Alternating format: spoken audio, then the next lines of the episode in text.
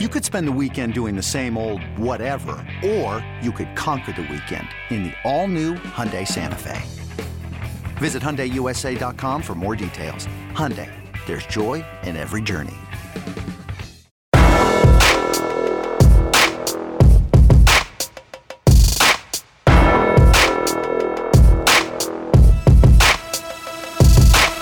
Welcome in, everybody, to the flagship podcast. I am Chip Brown of Horns247.com, and I am joined right now uh, by David Smoak. I call him Smokey, and um, and he is the voice of reason when it comes to the Baylor Bears. You can hear him on SicEm 365 radio at SicEm365.com and also catch him on YouTube at 365 Sports.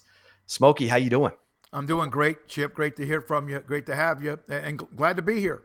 Well, I I'm I didn't think we'd be having the conversation we're about to have because when last we saw Baylor, um, you know, it was two and 7 mm-hmm. Dave Aranda had to you know fight through the whole COVID thing as a first year coach he didn't have the right offensive coordinator. Uh, Larry Fedora, who was an analyst at Texas before taking that job at Baylor, and now um, out is Larry Fedora and actually four assistant coaches at Baylor.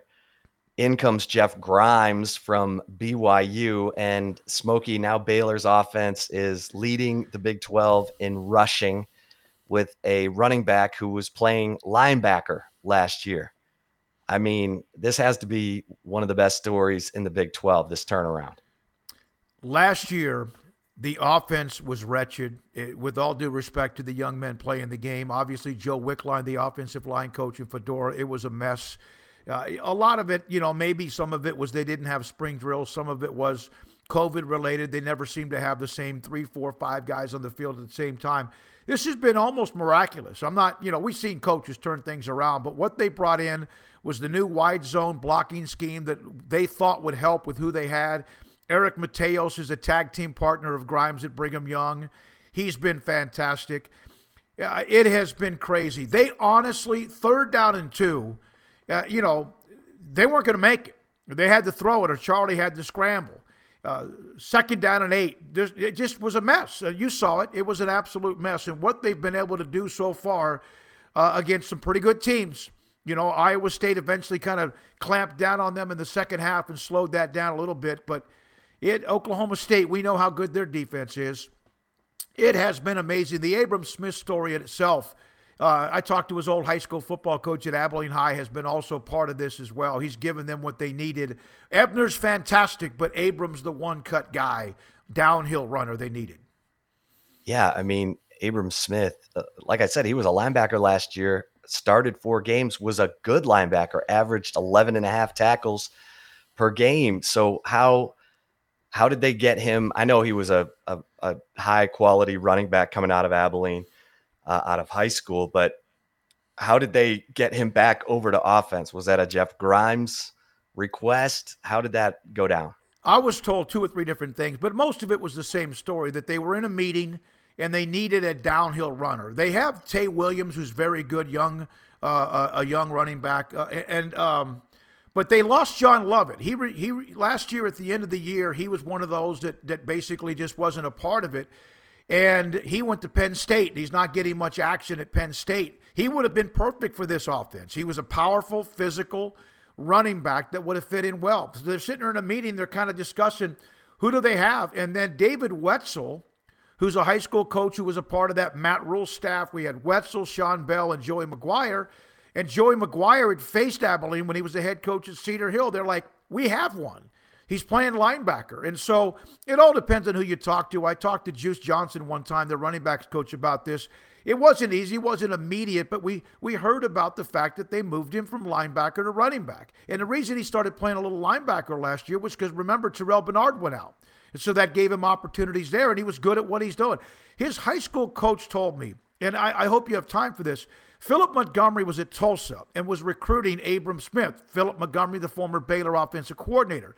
And then all of a sudden, he ran like a 21 8, 200 I guess maybe it was his junior or senior year, and Jeff Lebby, who at the time was at Baylor, started recruiting him, and of course Lebby now, who's at uh, Ole Miss, and and they kind of got on him. He was committed to, to Tulsa, and then of course that coaching staff in 16, all of them were gone, and Joey McGuire started to talk to Matt Rhule about Abram Smith. And Abram Smith always wanted to play at Baylor. You hear that story, but he apparently did. And so next thing you know, he's part of that early enrollee. Charlie Brewer, Abram Smith, and uh, I just went blank on the third name. They all were a part of that early enrollee class when Matt Rhule first arrived, and, and, and look what they've done. They've all, uh, R.J. Sneed, the wide receiver, was the other one, and all of them have given Baylor quite a bit during their time. Yeah, no doubt about it. I mean, it's it's an unbelievable story. So, in terms of that wide zone uh, blocking, how did that uh, serve, you know, to be advantageous for the offensive line um, as compared to last year? Well, and, and again, I'm not I'm not the X's and O's guys that some people. I'm not going to act like I am. But what happened? They couldn't move Chip anybody. I'm serious. They're two yards a carry. Yeah, it, they had like seven or eight hundred yards rushing as a team. Now there's just nine games, but they had that like two or three, four weeks ago. Abram Smith has that by himself, and they just couldn't push anybody. And you know, Connor Galvin's an all-state lineman, the left tackle from Katy. Uh, they have guys that have been. Some of them. Xavier Newman was a part of that one and eleven team. He was being forced to play as a freshman, uh, and they just had no confidence. They didn't have any bulk. I'm not saying they weren't strong or big or athletic. They just couldn't push anybody around. I mean, literally, they could not run the ball. Their best running attack, Charlie Brewer led them in rushing. And last year, of course, he didn't have a very good year, and he was running for his life anyway. So I think what they saw, and I talked to Eric Mateos about this, I think it was back during the spring or soon after. I said, So is this a talent issue? Because you could see they had made progress during the spring. Not all, you could see that there was something at least. There was one time I was in the end zone and they opened up a, a, a huge hole for Abram Smith comes busting right through it. Now, was that because they were scheming against the defense that was letting that happen? I don't know. But I asked him, I said, is this a talent issue? He goes, no, it's not a talent. Now, they don't have a bunch of five stars on the offensive line, but not many people do. He said, this is about some of these young men – their clock is ticking on their eligibility, even with all these extra years and COVID and all that stuff. Some of these guys, I think I can get in their head a little bit about you better produce now. And by shifting with the wide zone, if you aren't maybe the biggest, strongest, not that they've gotten not they, have gotten bigger with Vic Viloria, the strength and conditioning coach, has made them bigger and stronger. It allows them to have almost movement without them moving by using the wide zone. Now, you have to push some people, but you're also letting physics take over where defensive linemen and linebackers are shifting because they think that's where the flow of the game's going. And next thing you know, boom, there's this open hole that kind of happens just because it's normal. And and that's what they've been able to do with this offensive line and Abram Smith. And Trestan Ebner's become more physical as well when he runs with the football. Um, obviously, the uh, the play at quarterback from Gerry Bohanon – I mean, 12 touchdown passes, one interception, six touchdowns rushing. The guy's having an all Big 12 type season. Where where did this come from and what's been the key to to his ignition? Well, I, first you, you can run the ball that protects your quarterback, and it also allows them to have the time to maybe throw some deep passes to Tyquan Thornton or whoever, R.J. Sneed. They've got Estrada, who came in, of course, from Dartmouth, that gives them kind of a possession receiver. Um, Gary is a young man that comes from a tiny little city, Earle, Arkansas, and he was probably the highest rated quarterback that's ever come to Baylor. Now think about that. RJ uh, RG3 obviously was fantastic at Copperas Cove, but we know that story. Bryce Petty was a pretty highly thought of uh, player, had committed to Tennessee, and then eventually ends up at Baylor. Uh, obviously, Jarrett Stidham's a highly ranked guy when he came to campus from Stephenville. But Gary Bohanon was a very highly rated quarterback. He was stuck behind Charlie Brewer. And the only time we ever really saw him, and you thought of him as kind of a, uh, um, um, not a, I don't want to say a miniature version of maybe Tyrone Swoopes, you know, kind of more of the Wildcat. And yet again, he didn't do much with that because they couldn't run the ball.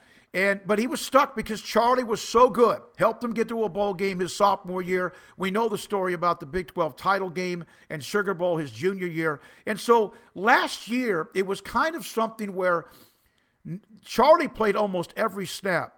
Chip, I, it was fan base. You know they were not good, and so it became where he became the polarizing figure, not Lee Fedora, not Joe Wickline. It became him. And it was kind of unfair to Charlie because they couldn't move the ball very well. And and they, I asked Aranda many times, why wouldn't you at least give the other guys a few snaps? He felt like it just wasn't the thing to do. He felt like Charlie Brewer was such a leader inside the locker room and the that, that they didn't want to make that change. Plus, I think he was maybe worried about maybe spooking those guys because they couldn't protect, they couldn't run it. So it's kind of come out of just the maturation process of being under Grimes during the spring, which they didn't have the year before. It's worked out. He's mobile enough. He's got a heck of an arm. They can throw all the passes you want, and he's having a great year. Yeah, I mean it's been uh, it's been phenomenal. And, and, and another thing, you remember the Jacob Zeno part of this. He's the one that came in in the Big 12 championship game against Oklahoma and made a couple of throws, and everybody all of a sudden went, "Wow!" Well, he didn't play last year either until the very last game when they were getting destroyed, uh, I think, by Oklahoma State. And so everyone thought Zeno was ahead of Bohanon. Bohanon just slowly and methodically became the leader of that team throughout the spring and offseason. And he took the job, and now Jacob Zeno's in the transfer portal. Wow. I mean, it, it is a phenomenal uh, turnaround. And you mentioned RJ Sneed and uh, and we'll throw Tyquan Thornton in there because I think Texas fans are like, those guys are still there, um, but they're burners and they're making plays down the field. Yeah, RJ RJ Sneed last year uh, was probably their best. I, I, I could say this. I don't think Ebner, of course, wasn't because they couldn't run the ball. Though on occasion he would do something with special teams. I think R.J. Sneed was probably their best receiver. And what happened from Thornton the year they went to the Big 12 championship game, he was a dynamic type player. Now he didn't get a lot of catches, but he you could see it from him. And then last year, just basically rarely ever got on the field. You know, last year for some teams was just a mess. You know, we see even really, really good teams last year, they were a mess. And, and obviously Baylor was a mess. First year coach, no spring drills, and not they're not the only one. Even teams that were seasoned struggled in some ways last year. But Tyquan Thornton just like almost disappeared last year. And they got him involved early. And he can be the guy that you can get over the top. And you need that. But you also needed the time to be able to throw the ball over the top. And I'm also, that wasn't Charlie's strength. Charlie's strength was the nickel and dime underneath, almost like the West Coast offense type of stuff. On occasion, he could maybe do that. Gary can flick it. You know, he's got that ability. And Tyquan Thornton does give them a chance to beat you over the top on occasion. Um, we'll take a quick break here with David Smoak of 365 Radio, SicEm 365 Radio. Uh, you can catch that at SicEm365.com. And of course, check out the YouTube channel, um, 365 Sports on the YouTube channel. Um, and so we'll be right back. This episode is brought to you by Progressive Insurance. Whether you love true crime or comedy, celebrity interviews or news, you call the shots on what's in your podcast queue. And guess what? Now you can call them on your auto insurance too with the Name Your Price tool from Progressive. It works just the way it sounds. You tell Progressive how much you want to pay for car insurance, and they'll show you coverage options that fit your budget. Get your quote today at progressive.com to join the over 28 million drivers who trust Progressive. Progressive Casualty Insurance Company and Affiliates. Price and coverage match limited by state law. Smokey, you've got you know 10 returning starters, including Terrell Bernard. Um, you got playmakers all over the place. Uh, Steve Sarkisian was talking about the 350 pound nose tackle from LSU. Uh, what stands out to you about this Baylor defense? They're very, very experienced. As you mentioned, they have a lot of people back. And Jalen Pitre is a great story, who's kind of the hybrid, uh, the star position at linebacker. And I might even, they, they have different names, every program, but Here's a young man. I don't know if you remember this story or not, but when Matt Rhule took over, there was one commitment. It was Jalen Pitre. And Jalen Pitre, even through all the dark times of 2016, remained committed to Baylor. Matt Rhule shows up. He was his only commit. I mean, think about that. And then, of course, he made up for lost ground pretty quickly with that first class, of which we're seeing some of that now. Jalen Pitre is everywhere. He's quick, he's fast, he picks off passes, he forces fumbles, he gets to the quarterback. He and Terrell Bernard, who had to come back from the shoulder injury a year ago, uh, those are the two guys that make it happen. Siaka Ika, or Ika is how you spell it. His name's Apu, his nickname. The young man who transferred it from LSU had a slow start to the season. We heard all about what he did on defense and throughout the spring and in August as well. But I don't know if he was quite yet ready as far as maybe in shape. I don't. And then all of a sudden, he batted a pass down in the win against Iowa State. And then he started to become more and more disruptive. He is a man child inside and um, had to grow up a little bit, you know. And he gives, you know, he he's what you want. He's the guy that takes up a lot of the blockers. And I think he's gotten better and better and better. And in the last two, three, four games, he's become a force. And, and then on top of that, they have a lot of guys that have been around uh, that have, you know, uh, uh, oh, I just, he, Matt Cole Maxwell. Here's an, he's from Allen High School. Well, we know all about how good Allen is and how deep they are and 6,000 students in their football program. He really just never did anything. He was always not available or he wasn't around. And he's made some plays, and other guys are making some plays. They got a lot of depth. They really, really do. And, and on top of that, they've got Dillon Doyle transferred in from Iowa. He's making plays. Heck, he's kind of like a, a, a, one platoon player. He's playing fullback and linebacker, catching passes. He had a touchdown run. I mean, the fullback has scored at Baylor like twice this year. I had to go back and look up what that position meant, you know, I mean, because we don't see it very much. I love the fullback and tight end and all that. And that's because I'm, you know, old school. But they, they've got uh, at JT Woods at, at, at, defensive back making plays. They got a lot of speed, Chip. Now, I know UT's got unbelievable athletes as well, but this is a team with a lot of speed on defense, and they'll need it because we know what UT brings to the table with Bijan and Xavier Worthy and all that. But they are really, really good. Now, there have been a couple of times where, you know, they, they haven't been. Uh, they've had a couple of some personal fouls, which is kind of one of those you like that edge and then again, it's cost them. It, it may have cost them a possibility of beating Oklahoma State uh, in Stillwater because of a late game personal foul. But they are they're pretty good. Now they're not they're not 2019 good. Their defensive line is good, but they don't have James Lynch. Uh, and, the guys that they had on that, uh, Bravvion Roy, those guys are in the NFL but they're they're pretty good. They're just not quite as good up front. But that team in 2019, we we know how good that was defensively up front. Yeah, Texas, one of the best uh, pass efficiency offenses. Baylor, the best pass efficiency defense in the Big 12. So that that's going to be a marquee matchup. And that you'd say the strength of the Baylor defense is the back seven. Yeah, but against Brigham Young, they gave up two, three, four deep throws. You know, I mean, they've got speed, they've got experience. Um, they got some mismatches that hurt them because of size. Uh, the uh, Nacua, I think it is from Brigham Young, hurt him a couple of times deep. And, and, and again, you have to decide. You you wish you had a defense like they had in 19 or some teams have had where you could stop the run and you didn't have to worry about whether or not you loaded up the secondary. You could do both. I mean, that's the perfect scenario, and not many people can do that anymore. That's where their experience is. But I think this front seven now is starting to get better and better. And, you know, um, Allgeier, the, the running back from Brigham Young, was averaging, I think, 120 or so yards a game. He had 30 something yards. The next week they played, or next time Brigham Young played, he had like 190. So there's something to say there. Now, Warren, who you guys know as tough, wiry, strong, just battering ram for Oklahoma State, he got him a little bit. But other than that, they, they and Breece Hall, who's also an NFL caliber running back, he got him as well. But other than that, I think that they've been able to stop the run well enough, which we know what Texas does with Bijan and Roschon and all those guys. But the strength is supposed to be the secondary, but I'm starting to think maybe it is the front seven a little bit. And, and of course, that that would be great for Ron Roberts, the defensive coordinator, Joey McGuire, the assistant head coach, linebackers coach, and, and obviously for Dave Aranda as well. Um, Smokey, let's get into the the. I mean, obviously Baylor's win over Iowa State caught everyone's attention. Baylor rolled Kansas forty-five to seven, um, but then they beat Iowa State thirty-one to twenty-nine. How'd they do it?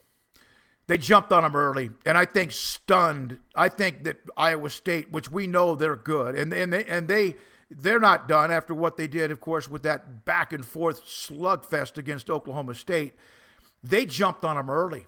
It, I mean, when 2000, I, I allude a lot to 2019. I'm not trying to compare them, but 2019, they jumped on Iowa State. I think they were up like 20 to nothing at halftime. That's the same year they had Oklahoma down like 30 to 10 at halftime, and they couldn't they couldn't hang on. Very similar. Iowa State started to clamp things down in the second half.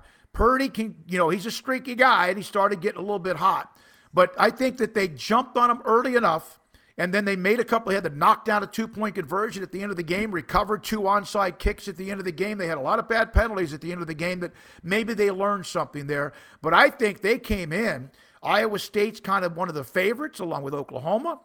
And I think they punched him in the mouth, and it took Iowa State a little bit of time before they realized, oh my gosh, we're letting this one slip away. Very similar. 2019, Iowa State was supposed to be one of the contenders, and Baylor came out of nowhere. And I think it was a similar scenario than what we saw two years ago. And then um, they lose at Oklahoma State despite getting three interceptions against yeah. Spencer Sanders. How did that one get away? They could not run the ball. They had the one run. Abram Smith had the 54 yarder on a fourth and one. And you know what happens there. Everybody, all 22 people, two 22 human beings, like slam at each other at the line of scrimmage. And Abram, he got a, he got a crease and boom, that put him back in the game. Uh, Oklahoma State beat them up in the first half. I mean, beat them up. It wasn't like Warren had a lot of long runs. It wasn't Sanders. You know Sanders. He he can be your best friend, and also he can get hot and, and, and we know what he can do there. Um, I think Oklahoma State that and, and Baylor there was frustration because they had beaten Iowa State. Oklahoma State that day was a better football team, and we know they're good. Uh, they they're you know they they're one of those you got to almost cut their head off to beat them. And, and and Texas had to learn that lesson. Unfortunately for UT, a couple of weeks ago, it looked like the game was about to be over. 17-3, pick six, and here they come. They just hang around. And except against Baylor, they jumped on Baylor. Baylor could not move the football. Defense was okay. Then they kind of got back in the game. And by that time, they had a couple of things go against them. At the end of the game, it was too late. Oklahoma State that day was better and then they smashed West Virginia. Yeah. 45 to 20 in Waco. How did that one play out? Just better. I'm across the board. Uh, you know, Ebner, uh, Bohanon was absolutely fantastic in that game, and they ran the ball down West Virginia's throat. They were better. And, and, you know, West Virginia, a couple of times when they had the Stills brothers, and they still have one on the defensive line, they, they, they had given Baylor trouble. I mean, even the year that they were good two years ago, West Virginia always seemed to give them some trouble. Uh, I, they were just, they were as, it was surprising. I know West Virginia has been hit and miss, and, and they really, you know, that win against TCU this past weekend may have like given them a chance, but uh, they were, they just, I was like, it's one thing to win a game against Iowa State. It's also you go up to Stillwater, play well. Uh, don't, don't it, I want to give Oklahoma State credit. They were better, but you know, you're in that game. And then you come back against a team that you should beat, and then you do beat them. And, uh, and you, you dominate them. That game was never close. I think West Virginia may have scored early, but after that, it was over. Uh, they were just better. It really was very impressive what they did against West Virginia. Yeah, and then they they they dominated BYU. Yeah, and and, and you know Brigham Young they're, they're always good. You know, I mean, th- sometimes they're not quite as good, or sometimes they're really good. Last year they were fantastic, and um, you know th- their experience. Now they lost their quarterback, who's now in the NFL, and they lost their offensive coordinator, who's now at Baylor, and also their coach in Eric Mateos on the offensive line. And I think that gave Baylor an advantage because they kind of knew. Uh, Brigham Young's lost a few people, but we also know how much experience they have, and sometimes they have those fifth or sixth year seniors. But Baylor's got a few of those this year too. Uh, that was that was a game where Baylor was in control at halftime. Brigham Young hit a long run early in that game, and you're like, okay, this is going to end up being like the last series or two of the game. but then Baylor just kept separating. And that was a I was impressed with that. That's a late non-conference game that you don't normally see in the in the Big 12. I, you know, you follow up beating West Virginia the way you did, who's struggling, and then you turn around and take on here comes a top what was Brigham Young. I think they had lost to Boise State, so they had dropped out of the yeah, top 10. one. Yeah, they had lost the game to Boise State, fumbled it three times, didn't play well. I thought that was impressive the way they handled that game, especially going into a bye to give them some some momentum, get the decompression time, get healthy with a couple of guys, although they're pretty healthy, and now move into the a tough stretch with your schedule. Um, Smokey, you've seen Texas. Uh, they've had double digit leads against Oklahoma and Oklahoma State and lost both of those games. And now they're, you know, trying to get their psyche correct, uh, according to Steve Sarkisian. Yeah. Um, when you look at this matchup, is there an area uh, or a matchup where you feel like one team has the clear advantage over the other? Texas, I, I can't even imagine what their fans have dealt with because if it looked like they were sending a statement, not just beating Oklahoma, but the way that thing was going down. I'm watching the game while I'm covering the game, and I'm like, and all of a sudden, you know, you see Lincoln Riley chipping away with field goals when some coaches would have panicked and gone for it many times on fourth down. And and I, I just I'm still trying to figure out what the hell happened, excuse my language, because that just was crazy. 17 to 3, they have the ball, driving to take a lead, 24 3 games over with Oklahoma State, and then you have the pick six. And I see, I heard what Coach Sarkisian said. I like him. I, I like him. I had a chance to interview him. We did on on uh, at Big 12 Media Days. I like him a lot. And um, yeah, that psyche. Like, what's the difference between what you did on the same player, same formation, or same scheme in the first quarter compared to the fourth quarter? There's nothing except they. I don't know. They're dangerous. They're explosive. We know that. Uh, they have the great running back in Bijan Robinson. They Worthy was fantastic against Oklahoma. I mean, you know, so was Bijan. Um, it's up. This can Texas stop what Baylor wants to do in the running game? Because if they don't, it's going to be a tough day. Because if they don't, then you have Bohanon can do whatever he does with the waggles and, and himself and, and can maybe throw it over the top a couple of different times. That's what I think it comes down to. And Texas, at times, as you know, has struggled stopping the run. Kennedy Brooks wore him out. Just flat. And I know Williams had the long run too for Oklahoma. If Baylor can run the football, I think they're going to be tough for a lot of people. And, and but it, it, we could always look at the intangibles like turnovers, and that changes everything. We know that.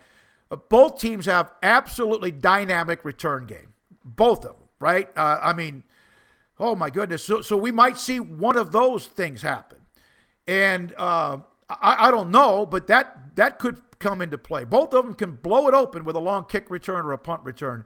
Both of them have fantastic kickoff and, and punt returners. But I just think if Baylor can run the ball, they kept Brigham Young down with the run defense. I, I don't know. You keep Bijan down. I don't think anybody does that unless you don't give him the ball, which has also been kind of that get away from him a little bit in the second half.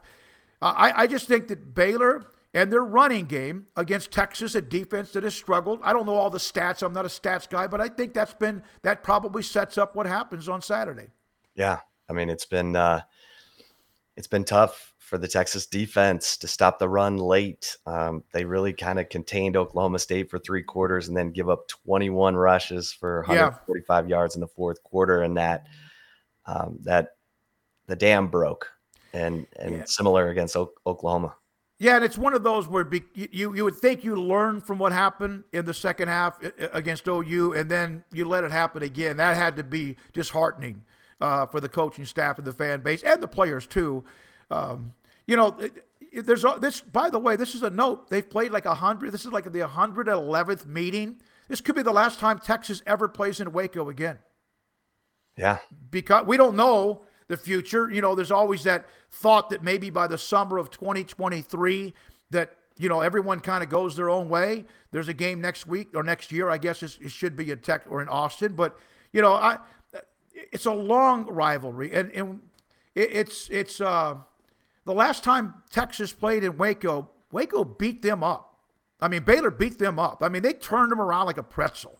and beat them up. 24 to 10 was not indicative of how No. dominant they were. They had the long run at the end of the, I think, of the half that maybe gave up a, a, field goal with Dicker, and then they scored at the end of the game, which was like trash time. But you know, again, they're trying to get something.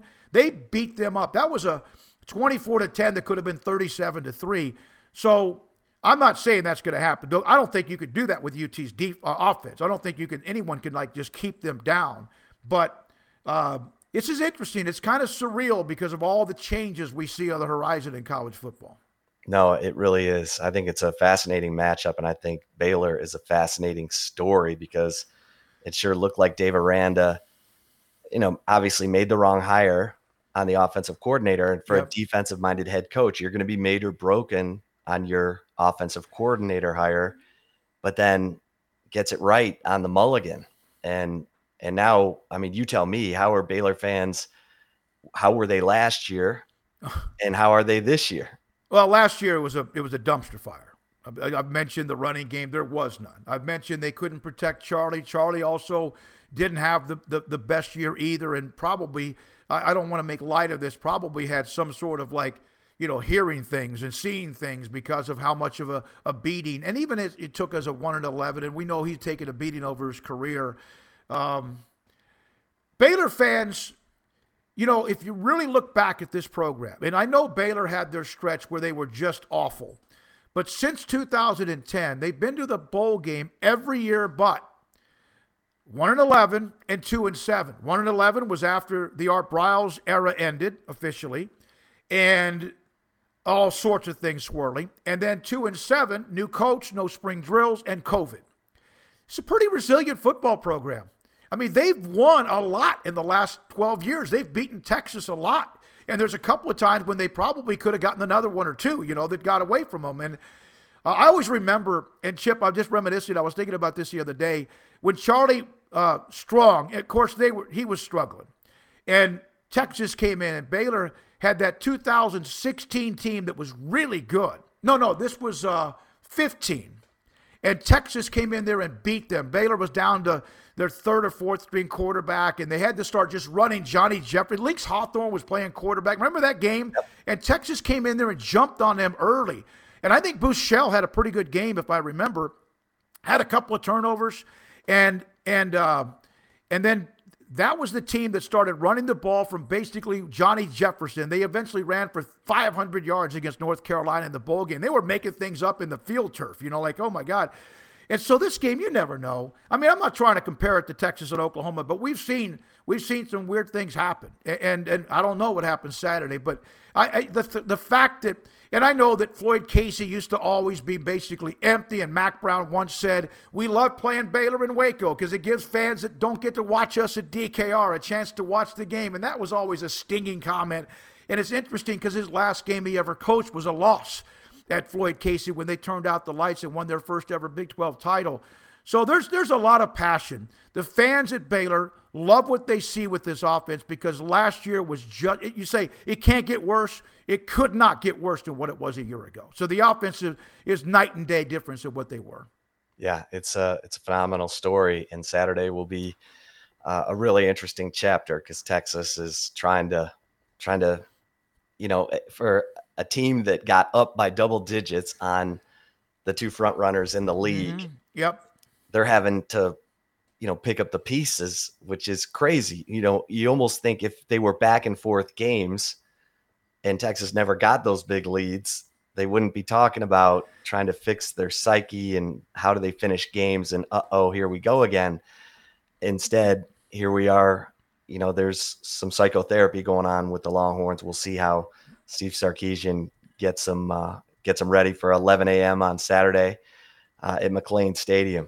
Yeah, it's and that's what leads to the hype. I mean, we know that Texas has hype. We know that they're a logo. We understand all of that. But sometimes, because of what you saw in that first two and a half quarters against Oklahoma, is that who they are, or are they more like a, a, the last quarter and a half, or are they more like who they were in the fourth quarter? Oklahoma State in Austin goes down there and, and beat them up in the second half after being down, but could have been 21. So I don't know who they are. They're schizophrenic, bipolar, whatever the words you want to use. And it just depends on who you get and how long you get it, you know? Yeah. Uh, I know if they start poorly, on Saturday, that that obviously they have started fast. They usually they usually start fast. Now Baylor's had a couple of games when they've started slowly. Oklahoma State was one, but uh, that's what I think is also who's going to dictate the tempo. Who's going to make this thing into a track meet or not? Baylor could get up and down the field. They can score points. We know that. But I think what they'd rather have a game in which they control the tempo uh, and and sometimes if Texas can jump on you with a couple of quick scores, who knows what happens. Well, David Smoak, we we appreciate it. Thanks so much for joining us here on the flagship podcast previewing Baylor. Anytime, anytime, anytime. And for David Smoak, I am Chip Brown of Horns 24 7. Thanks so much for listening to the flagship podcast. Until next time, stay safe and keep the faith.